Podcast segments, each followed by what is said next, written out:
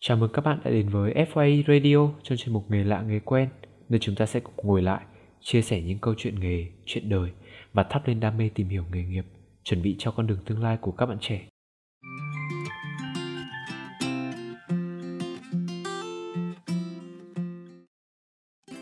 Lời nói đầu tiên thì thay mặt toàn bộ những người làm chương trình, à, em rất là cảm ơn anh Phương đã đồng ý tham gia với FIE Radio trong chuyên mục Nghề lạ nghề quen ngày hôm nay.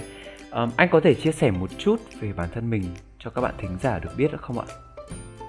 À, vâng, à, trước tiên ờ, tôi xin được gửi lời cảm ơn tới FYE Radio và ờ, à, MC anh Đức à, đã cho tôi cơ hội được ừ, chia sẻ với à, các bạn trẻ trong cái chương trình radio người lạ người quen. À, tôi là Phương, tên là Nguyễn Văn Phương. À, hiện tại tôi là giảng viên bộ môn ký sinh trùng khoa thú y Học viện Nông nghiệp Việt Nam và tôi đã tự được ờ, công tác đã từng công tác tại ờ, đơn vị này cho tới nay là được ờ, 12 năm. Và ngoài ra thì như các anh chị cũng biết tôi còn có những cái cái cái uh, hoạt động kinh doanh uh, ngoài giờ um, trong khía cạnh là của gia đình. Đó là một số cái uh, phòng khám tú cảnh ở trên địa bàn Hà Nội. Um, cơ bản là như vậy. À, trước khi mà em muốn hỏi sâu hơn thì em có một cái thắc mắc à, nó cũng hơi nhảm nhí và vui vui một chút thôi. Đấy là mặc dù là mình là bác sĩ thú y nhưng mà anh có đặc biệt ghét hoặc là sợ một con vật nào không ạ? Ví dụ như em là em rất sợ rán. À, vâng câu hỏi rất là là thú vị. Tôi thì đúng thực sự là có, cũng có sợ sợ như tôi không giống như các bạn ờ, thông thường các bạn hay sợ rắn này, hay sợ chuột này, vân vân. Thì tôi thì bạn, cá nhân tôi chia sẻ đúng là cũng rất là vui thôi rất là lâu có một ờ, người hỏi đến câu hỏi này. Thì tôi không biết tại sao nhưng mà tôi lại thấy rất sợ con cóc. Thế mới lạ chứ lại và vâng, tôi rất sợ sợ con cóc. Cứ nhìn thấy là tôi đến tận bây giờ luôn, mặc dù là đến năm nay nó cũng gần 40 tuổi rồi nhưng mà tôi nhìn thấy con cóc là tôi rất sợ. Đấy, còn lại thì tất cả các ờ, động vật khác thì tôi thấy rất là ổn thôi, rất là vui vẻ có thể tiếp cận được uh, chuột hay là rắn hay là ngoại trừ các loại thú cưng thì đương nhiên rồi. Vâng chỉ có con cóc là rất sợ. Ờ, hồi bé thì em cũng bị dùng cóc để bị các anh dọa ở nhà rất là nhiều. Đấy vâng có lẽ là vì như vậy. À, vậy thì không biết là nhờ cái cơ duyên nào mà mình lại mình lại tìm tới và mình làm cái uh, công việc liên quan đến động vật như thế này ạ? À, À, vâng thì cũng đúng phải nói là có duyên thật à, anh Đức ạ. À, tức là ngày xưa chúng tôi à, khi chúng tôi thi vào đại học tức là năm 2001 đấy chúng tôi thi vào đại học thì à, các bạn nam thì thường rủ nhau thi vào các trường kỹ thuật ví dụ như là à, kiến trúc xây dựng hoặc bách khoa. Thế từ tôi thì cũng giống như các bạn khác cùng trang lứa thôi tôi tôi cũng thi vào trường nông nghiệp tuy nhiên tôi lại chọn cái khoa cơ điện. Đấy, thế là tôi học ờ, một năm của khoa cơ điện sau đó thì có thể là do cái điểm trung bình cuối năm nó tốt thì các thầy cô cho cơ hội được đi du học tại Cuba. Thì tôi cũng rất là vui thôi. À, thì thì nói chung có thể nói cái thời điểm bây giờ mà các anh chị mà nói đến cái chuyện là đi du học thì tôi nghĩ nó là cũng không phải là quá khó khăn nhưng thời của chúng tôi 2001 anh chị nhìn lại thì nó rất là là cái gì đấy luôn rất là là là vinh dự, rất là tự hào. Thế thì chúng tôi đương nhiên là sẽ ghi danh vào tham gia đi học tại Cuba. Có bạn thì đi học tại Nga, có bạn thì Ấn Độ, Nhật, vân vân. Thì tôi đã đi học ở Cuba. Thực ra tôi cũng là xuất thân từ con em nông dân thôi. Khi vào đến trường mới biết các anh chị bảo, ôi, ngành thú y là ngành rất hot của trường nông nghiệp. Thế nên là tôi rất là vui vẻ đi học thú y. Và sau khi đi học xong thì về thì đương nhiên là tôi, công tác tôi về là tôi về thẳng trường nông nghiệp luôn. Và từ đó tới hôm nay là tôi công tác ừ, trong khoa thú y đấy là cái cái cơ duyên uh, mà đưa tôi đến với cái nghề thú y này. Vậy thì trong những cái năm tháng mà mình học tập tại bên nước ngoài thì có những cái kỷ niệm nào mà khi mà mình nhắc lại thì không thể nào quên được không ạ? Rất là đáng nhớ ấy ạ. Vâng uh, chia sẻ với anh Đức um, kỷ niệm thì quả thực là tôi đi học ở bên bên bên Cuba đấy 6 năm thì nó rất là nhiều kỷ niệm. Nhưng nói, tóm lại là tôi thấy có cái cái tình cảm mà người dân Cuba, bạn bè Cuba dành cho người dân Việt Nam mình rất là tuyệt vời.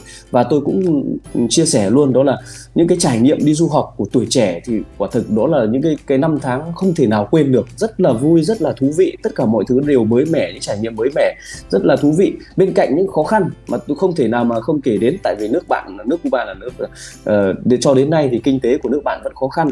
Và cái thứ hai nữa đó là cái rào cản về ngôn ngữ thú thực với với uh, anh Đức với chương trình đó là khi chúng tôi sang học thì khó khó đủ thứ khó về mặt ngôn ngữ ở đây là tức là khi mà chúng tôi sang thì chúng tôi cũng hầu như là chưa biết một chữ nào tiếng Tây Ban Nha. Tôi học bằng tiếng Tây Ban Nha. Ờ. nên là chúng tôi chưa hề biết là một chữ nào tiếng tiếng Tây Ban Nha cả. Và từ điển khi đó từ điển cũng không có như kiểu từ điển online như là chúng ta hiện nay đâu. Chúng tôi có quyển từ điển giấy chia sẻ với anh Đức là như vậy. Từ điển giấy thì đi đâu chúng tôi cũng phải ôm theo hai quyển từ điển giấy. Một quyển là Anh Việt Việt Anh và một quyển là Anh Tây Ban Nha Tây Ban Nha Anh. Chứ không có cái từ điển dịch trực tiếp từ tiếng Việt sang tiếng Tây Ban Nha hoặc ngược lại.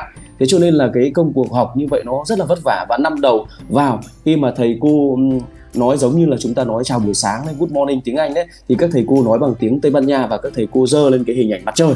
Đấy, khi buổi chiều thì mặt trời lặn xuống và khi buổi tối thì cái ảnh mặt trăng lên. Đấy là cái cái hình thức cái cách mà chúng tôi bắt đầu những ngày chập chững học tiếng nước ngoài. Thì nó cũng có những cái thú vị riêng mà bây giờ chắc chắn là các bạn trẻ không phải trải nghiệm những cái đó vì các bạn trước khi đi chắc chắn sẽ được trang bị những cái kiến thức về tiếng Anh rất là là là nhuần nhuyễn rồi thì khi đó chúng ta mới vác ba lô lên đúng không? Nhưng đằng đây chúng tôi là đi là đi thôi cứ thế là đi thôi. Và chúng tôi được học một năm uh, gọi là năm dự bị tiếng Tây Ban Nha thì chúng tôi bắt đầu như tôi, câu chuyện tôi vừa kể với anh đấy. Và đến những ngày cuối cùng mà tôi chia tay Cuba chia tay nước bạn và chia tay trường chia tay bè bạn thì có những người thì gọi là bạn bè của tôi nhưng gần như là người thân của mình.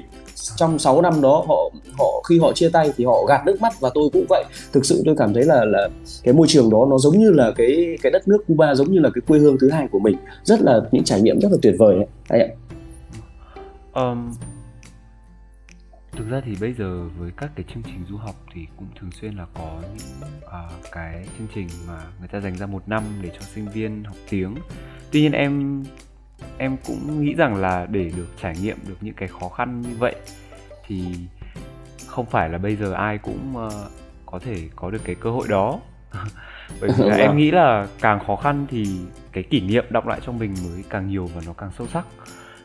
Quay trở lại một chút với cái công việc uh, hiện tại thì anh có thể miêu tả rõ hơn về công việc của một người bác sĩ thú y để cho các bạn thính giả hiểu rõ hơn về nghề được không ạ? Bởi vì là thường xuyên là người ta hay nói về những người bác sĩ uh, chữa cho con người nhưng mà về bác sĩ thú y lại rất ít người đã lên tiếng. À, vâng, à, trước tiên tôi cũng muốn chia sẻ một chút về cái đặc thù của cái ngành thú y của chúng ta. Đúng như anh Đức có có nói, tức là uh, từ trước đến giờ thì hầu như là cái nghề bác sĩ thú y của chúng tôi ở một cái góc nào đó nó trầm lặng ở trong xã hội. Tuy nhiên từ năm 2005 nếu mà các anh chị nhớ là từ năm, 2005 thì khi đó là bắt đầu có cái dịch cúm gia cầm và từ đó thì cái nghề thú y của chúng tôi sẽ được ừ, nhắc đi nhắc lại nhiều hơn, cúm da cầm, sau đó liên tiếp một số cái bệnh. Và bây giờ cho tới nay là những cái bệnh truyền lây giữa người và động vật hay truyền lây từ động vật sang người, nó càng ngày càng xuất hiện với cái tuần số nhiều hơn. Chính vì vậy mà người ta sẽ quan tâm nhiều hơn. Trên cơ sở là quan tâm đến sức khỏe của con người thì người ta cũng quan tâm đến cái sức khỏe của động vật. Và trên cơ sở đó để phòng các cái bệnh mà có thể lây truyền từ động vật sang người. Đó là cái cái cái à, từ đó cái vị thế của cái ngành thú y được ừ, nâng lên. Và gần đây hơn nữa, tức là trong những năm một, hai, ba năm trở lại đây, thì cái trào lưu, nuôi, chơi, thú cảnh, chó mèo đấy thì ngày càng nở rộ. Do làm sao? Đấy là do cái du nhập văn hóa từ nước ngoài giống như các bạn trẻ như như anh Đức hoặc như chúng tôi mà đi du học về thấy các bạn nước ngoài các bạn ấy nuôi nhiều chó và thấy nó cũng rất là đã dễ thương đấy. Đấy thế thì về nhà mình cũng thích nuôi một một con. Và khi mà mà anh nuôi anh các anh các chị nuôi một con bạn bè của chúng ta nhìn thấy như vậy thì đó là cái hiệu ứng tích cực. Hiệu ứng bên lề thì các bạn bảo ừ luôn luôn một con chó nó làm bầu làm bạn và nó hoặc một con mèo thì nó cũng rất là là là, là vui rất là dễ thương giúp mình giải, giải stress sau một ngày lao động học tập mệt mỏi. Thì chính vì thế nên là như hiện nay là cái số lượng chó mèo cảnh mà được nuôi về Việt Nam và đặc biệt ở các thành phố lớn thì ngày càng gia tăng. Do đó thì cái vai trò của của của thú y chúng tôi lại được xã hội biết đến nhiều hơn nữa. Đó là cái cái um, nhận định về cái cái ngành thú y.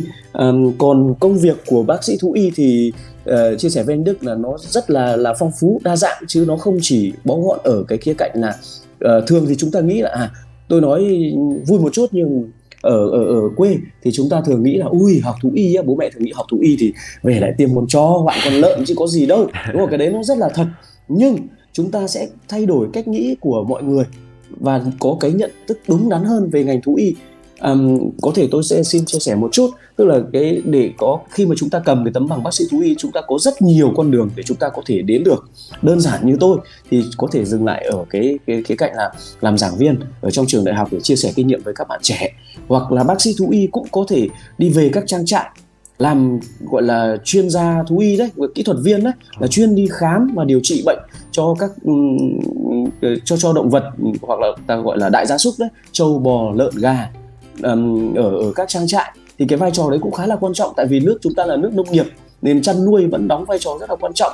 Và trong chăn nuôi thì không thể thiếu và không thể thiếu được cái cái công việc của bác sĩ thú y đó là một. Và khía cạnh thứ hai thì các bạn cũng có thể là theo cái hướng làm các uh, uh, chuyên gia hoặc làm kỹ thuật viên trong các cái công ty bán cám hoặc là công ty bán thức ăn gia súc hoặc là công ty thuốc cái đó là cái rất là phổ biến công ty các công ty thuốc đấy. Và bên cạnh đấy thì chúng ta có thể làm các nhà nghiên cứu nhà khoa học. Tức là rất nhiều bạn bác sĩ thú y sau khi tốt nghiệp thì các bạn có thể vào nghiên cứu nghiên cứu ở đây thì có thể nghiên cứu cái gì tôi đơn cử như nghiên cứu các cái bộ uh, kit chẩn đoán xét nghiệm bệnh nhanh đấy hoặc là nghiên cứu các loại thuốc mới hoặc thử là nghiên cứu các loại vaccine phòng bệnh. Thì đấy là công việc của các bạn bác sĩ thú y mà um, theo con đường nghiên cứu ở trong các cái phòng lab, phòng thí nghiệm. Và gần nhất với chúng ta đó là ờ, như tôi chia sẻ từ ban đầu thì các bác sĩ thú y cũng có thể về làm việc tại các phòng khám uh, thú cảnh. Thì thì đó là trên trên đây là một một số cái công việc mà bác sĩ thú y có thể làm được. Đại dịch covid thì vẫn đã và đang gây ra rất là nhiều ảnh hưởng với các ngành nghề khác nhau nhất là dịch vụ. Thế nhưng mà em thắc mắc là anh và các bác sĩ thú y nói chung hiện tại có mình có đang gặp phải những cái khó khăn gì không ạ? À vâng, thì anh có thể dễ dàng nhận thấy tức là khó khăn nhiều lắm rất là nhiều khó khăn và cái này chúng tôi cũng xác định đây là khó khăn chung của của toàn thế giới của toàn xã hội chứ không chỉ của riêng chúng ta vì vậy mà cái việc đầu tiên chúng tôi đặt lên đó là luôn luôn chấp hành nghiêm chỉnh những cái quy định những cái cái cái quyết định của nhà nước của chính phủ để chung tay góp phần đẩy lùi cái dịch bệnh. Ví dụ như là cái 5K chúng tôi luôn luôn chấp hành cái 5 5K à, còn về cụ thể những khó khăn là là những khó khăn gì thì chúng ta có thể thấy là bản thân tôi là giảng viên như anh thấy là bây giờ cái niềm đam mê của người giảng viên đó là phấn trắng bảng đen đứng trên giảng đường. Thì bây giờ chúng tôi đã không còn được cái đó nữa mà chúng tôi tất cả đều qua cái màn hình máy vi tính ờ, trước mặt này rất là nhỏ và nó rất là nó thực sự với anh Đức là nó rất là buồn tẻ. Đó là chưa kể vâng đó là chưa kể những cái thiệt thòi của các em sinh viên trong giai đoạn này. Đó là cái nghề của chúng tôi nghề thú y tức là nghề lâm sàng. Thì chúng tôi thực hành rất nhiều nhiều nhất trong trường mình luôn trong học viện luôn. Tức là nghề thú y là là là chúng tôi thực hành phải tiêm chọc chứ bây giờ bác sĩ thú y mà chỉ có qua màn hình nhỏ như này thì không không không thể nào mà tay nghề của các em vững được. Thì đó là những cái thiệt thòi của các em và của bản thân giảng viên chúng tôi. Đó, còn đấy là trên khía cạnh của giảng viên. Còn trên khía cạnh của người làm kinh doanh thì rõ ràng là cái, tôi nói rồi, đó là cái tình trạng chung. Tức là cụ thể như thế này, khi mà có dịch bệnh thì khách hàng rõ ràng e rè hơn khi họ ra ngoài. Và khi họ đến vào phòng khám, các phòng khám tu cảnh thì cái lượng khách nó cũng, chắc chắn nó cũng sẽ giảm xuống, đúng không? vì họ đến họ sợ nguy cơ mắc bệnh thế thì trong quá trình khi mà khách hàng đến thì chúng tôi vẫn luôn luôn nhắc nhở khách hàng đo nhiệt độ à, đo thân nhiệt này, sát khuẩn bằng tay và giữ khoảng cách giữa người này với người kia và xếp hàng trật tự ổn định theo đúng cái cái cái hàng nối và theo thứ tự của mỗi người để đảm bảo là chúng ta duy trì cái 5K đó. Và ngoài ra thì các anh cũng thấy là có một điểm nữa đó là cái mảng dịch vụ của chúng tôi thì ngoài khám chữa ra thì còn có những dịch vụ như là gửi khách sạn tức là lưu trú chó mèo đấy. Thì lưu trú chó mèo thì thông thường nó sẽ ăn theo với cái cái hoạt động du lịch. Anh để ý ví dụ như chúng ta đi du lịch anh đi anh đi du lịch và thì anh anh anh uh, lại gửi lại chó mèo cho anh không mang đi. Thì những cái cái dịp mà nghỉ lễ, nghỉ tết, nghỉ hè như thế này, bình thường như những năm trước là chúng tôi rất là đông khách. Cái mảng du lịch, dịch vụ ờ, gửi của chúng tôi nó đầy kín chuồng luôn. Nhưng đến nay thì tôi nói thú thực với anh là chuồng thì vẫn là bỏ không, sạch sẽ thôi đấy là là một, một số cái khó khăn. Và cái khó khăn nữa đó là những cái mặt hàng như kiểu thuốc đấy thuốc điều trị đấy thì những cái mặt hàng mà chúng ta nhập về đôi khi nó cũng chậm hơn so với thuốc này hoặc là các sản phẩm như là thức ăn chó mèo này phụ kiện chó mèo thì chúng ta đều nhập từ nước ngoài về. Thì thì thì cái cái cái con đường nhập về nó cũng khó khăn hơn và như vậy cái tiến độ nó chậm hơn. Nhiều khi khách họ hẹn với khách nhưng mà cũng không giữ được đúng cái cái lịch hẹn. Đó là một số cái khó khăn mà chúng ta có thể dễ dàng nhận thấy được ạ. Wow, quả là hai ngành hai ngành du lịch và thú y có vẻ không liên quan đến nhau nhưng mà có vẻ là sẽ gây những cái ảnh hưởng. Thật sự là cũng rất là có chứ ạ. kinh khủng khiếp. Vâng, vâng đấy. mà quay lại một chút về cái công việc làm giảng viên thì anh thích điều gì nhất khi mà mình được đứng ở trên uh, bục giảng vâng à, cảm ơn anh. Đây cũng chính là cái lý do vì sao mà tôi chọn nghề giảng viên và tôi thích nghề giảng viên đó là thực sự là quan điểm sống của tôi và và cái cách nhìn nhận ừ, của tôi. Ừ, mọi người hay coi là cách nhìn nhận của tôi là một người rất là trẻ mặc dù là tôi cũng 40 gần 40 tuổi rồi đến nay cũng gần 40 tuổi rồi. Nhưng có lẽ là cái cái cách nghĩ trẻ đấy của tôi có được là do tôi thường xuyên làm việc với các bạn trẻ thú thực với anh là như vậy. Khi chúng ta làm việc với các bạn trẻ các bạn ấy rất là vô tư đặc biệt những bạn sinh viên năm thứ nhất năm thứ hai các bạn ấy rất là hồn nhiên vô tư và cảm giác là nhìn cuộc đời nó rất là lạc quan. Thì có thể là những cái hiệu ứng đó nó cũng lan truyền tới những người như chúng tôi. Thế cho nên là là nói chung là tôi thấy rất là yêu đời làm việc với với các bạn sinh viên lên lớp giảng dạy với các bạn sinh viên thì thấy rất là là, là yêu đời và tôi nghĩ là mình sẽ gắn bó với cái nghề này về lâu về dài có lẽ là cho đến khi nghỉ hưu.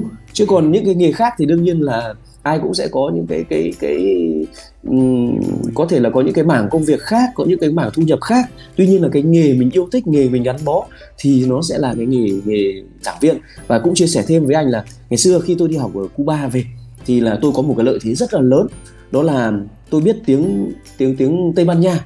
Và sau này tôi đi du, du học ở Úc về thì tôi tôi du học Úc tôi cũng bảo vệ luận văn thạc sĩ bằng tiếng Anh. Nên là tiếng Anh tôi học ở trường đại học tổng hợp Queensland thì là một trong à, top hai trường gọi là ranking nó cao nhất của của Úc đấy về ngành thú y luôn. Thì tôi có những cái lợi thế rất là lớn mà các công ty du lịch họ thường mời tôi về. Đấy là làm hướng dẫn viên tại vì hướng dẫn viên hồi đó làm gì có ai nói tiếng Tây Ban Nha mấy đâu. Mà khách Tây Ban Nha khách châu Mỹ Latin rất nhiều họ sang. Và thú thực với anh là khi đó mức lương lương tính theo ngày chứ không tính theo tháng lương tính theo ngày. Wow. mà cái thủa là 2015 là tôi về nghỉ hè thôi mà họ đã mời rồi. Và đến 2018 2019 là tôi về về về về hẳn Việt Nam.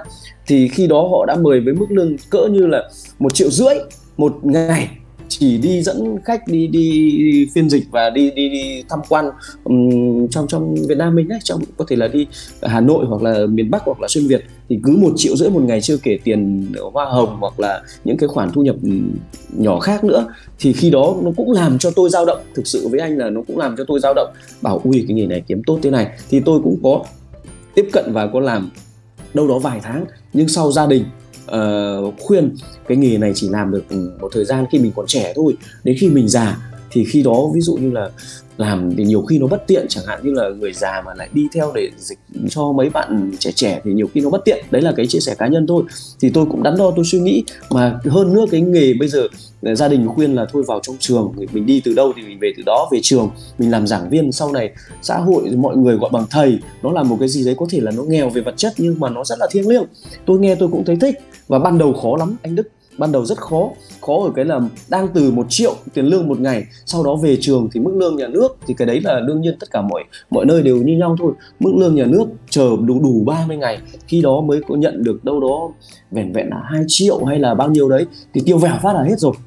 Đấy, sau đấy thì cũng tôi nhận được sự hỗ trợ của gia đình nữa, trong động viên hỗ trợ của gia đình trong một vài năm đầu.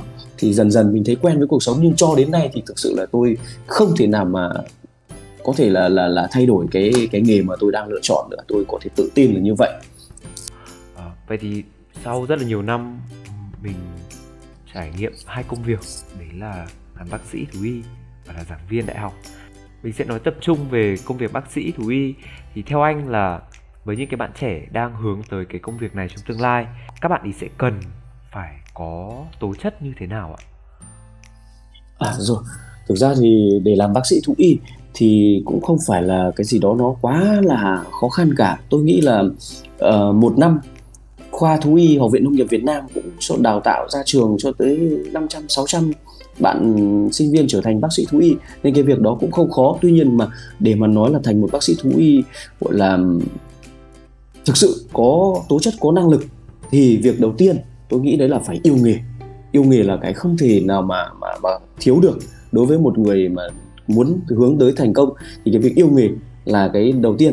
Và cái thứ hai nữa đó là phải có một cái kế hoạch học tập cũng như là kế hoạch cho tương lai nó cụ thể rõ ràng. À, kế hoạch ở đây là gì? Thì tôi nghĩ là cái việc đối với có tôi có những lời khuyên cho các bạn trẻ đó là khi mà các bạn mới chập chững bước chân vào ghế nhà trường và khi các bạn vẫn còn đang ngồi trên ghế nhà trường thì các bạn phải có cái kế hoạch học tập cụ thể. Cụ thể ở đây là gì? Chúng ta học tập nghiêm túc, tất nhiên tuổi trẻ thì sẽ có chơi, có giải trí, cái đó thì tôi không không bàn đến. Nhưng cái việc học là chúng ta phải đặt lên nghiêm túc, bởi vì nhiều bạn có thể là sẽ suy nghĩ theo cái hình thức là thực dụng, tức là không cần, mà chỉ một vài năm cuối sau tập trung một vài môn mà mình quan tâm hoặc là mình mình theo hướng, thì không phải. Bởi vì tất cả các môn học đưa ra trên giảng đường đều là cần thiết. Bởi vì khi nào đó các bạn sẽ dùng dùng đến, chẳng hạn như lớp của tôi dạy về ký sinh trùng trên lớp, có thể các bạn chưa nghe. Nhưng khi tôi lại dạy vẫn cái nội dung đó trong các lớp tập huấn ở bên ngoài thì các bạn lại rất quan tâm.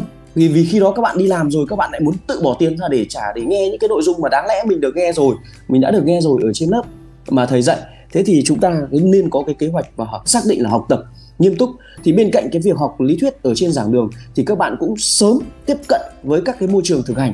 Nếu bạn nào mà, ví dụ như là muốn theo các cái trại lợn chạy trâu bò, lợn gà thì các bạn cũng có thể tiếp cận bằng cách là liên hệ với thú y địa phương và các bạn tranh thủ cái thời gian rảnh rỗi, đặc biệt là mùa hè như này, nghỉ hè như này, các bạn cũng có thể về đó các bạn làm. Và khi các bạn làm như vậy thì tương tự như vậy, đối với các cái bạn mà muốn theo cái mảng thú cảnh thì các bạn thậm chí là ở bên bên phòng khám chúng tôi, các bạn hãy xin sang phòng khám theo học thôi, từ những năm thứ hai, năm thứ ba. Và khi đó thì chúng ta vừa có thể phối kết hợp giữa kiến thức, lý thuyết trên lớp và kiến thức thực hành. Và bản thân các bạn cũng sẽ thấy tự tin hơn rất nhiều khi chúng ta uh, thảo luận về vấn đề chuyên môn chuyên ngành đó là cái cái lời khuyên của tôi dành cho các bạn trẻ mà muốn muốn theo cái nghề thú y. Ừ, giả sử trong thời gian tới tình hình dịch bệnh sẽ bớt nghiêm trọng, anh nhận định thế nào về cơ hội cho các bạn sinh viên đang muốn theo đuổi công việc bác sĩ thú y này ạ? Ừ, cái này chúng ta có thể hoàn toàn có cái nhìn lạc quan về tương lai của các ừ, bác sĩ thú y trong thời gian tới bởi lẽ là tôi thấy là cái nhu cầu về nguồn nhân lực, về về nguồn nhân lực về thú y và đặc biệt là nhu cầu về nguồn nhân lực chất lượng cao trong ngành thú y thì hiện nay là đang có cái nhu cầu rất là lớn. Vì vậy thì cái mà các bạn cần đó là các bạn trang bị, các bạn sinh viên hãy trang bị cho mình những cái kiến thức mà xã hội họ đang đang mong đợi. Thì có lẽ là cái cơ hội cho các bạn vẫn còn rất là nhiều. Thì bởi lẽ là cái ờ, ngành nông nghiệp của chúng ta tiến tới là nông nghiệp cũng là 4.0 và nông nghiệp theo quy mô rộng và hiện đại chứ còn không còn cái cái sẽ dần dần để giảm bớt cái hình thức là chăn nuôi theo các cái hộ uh, nhỏ lẻ.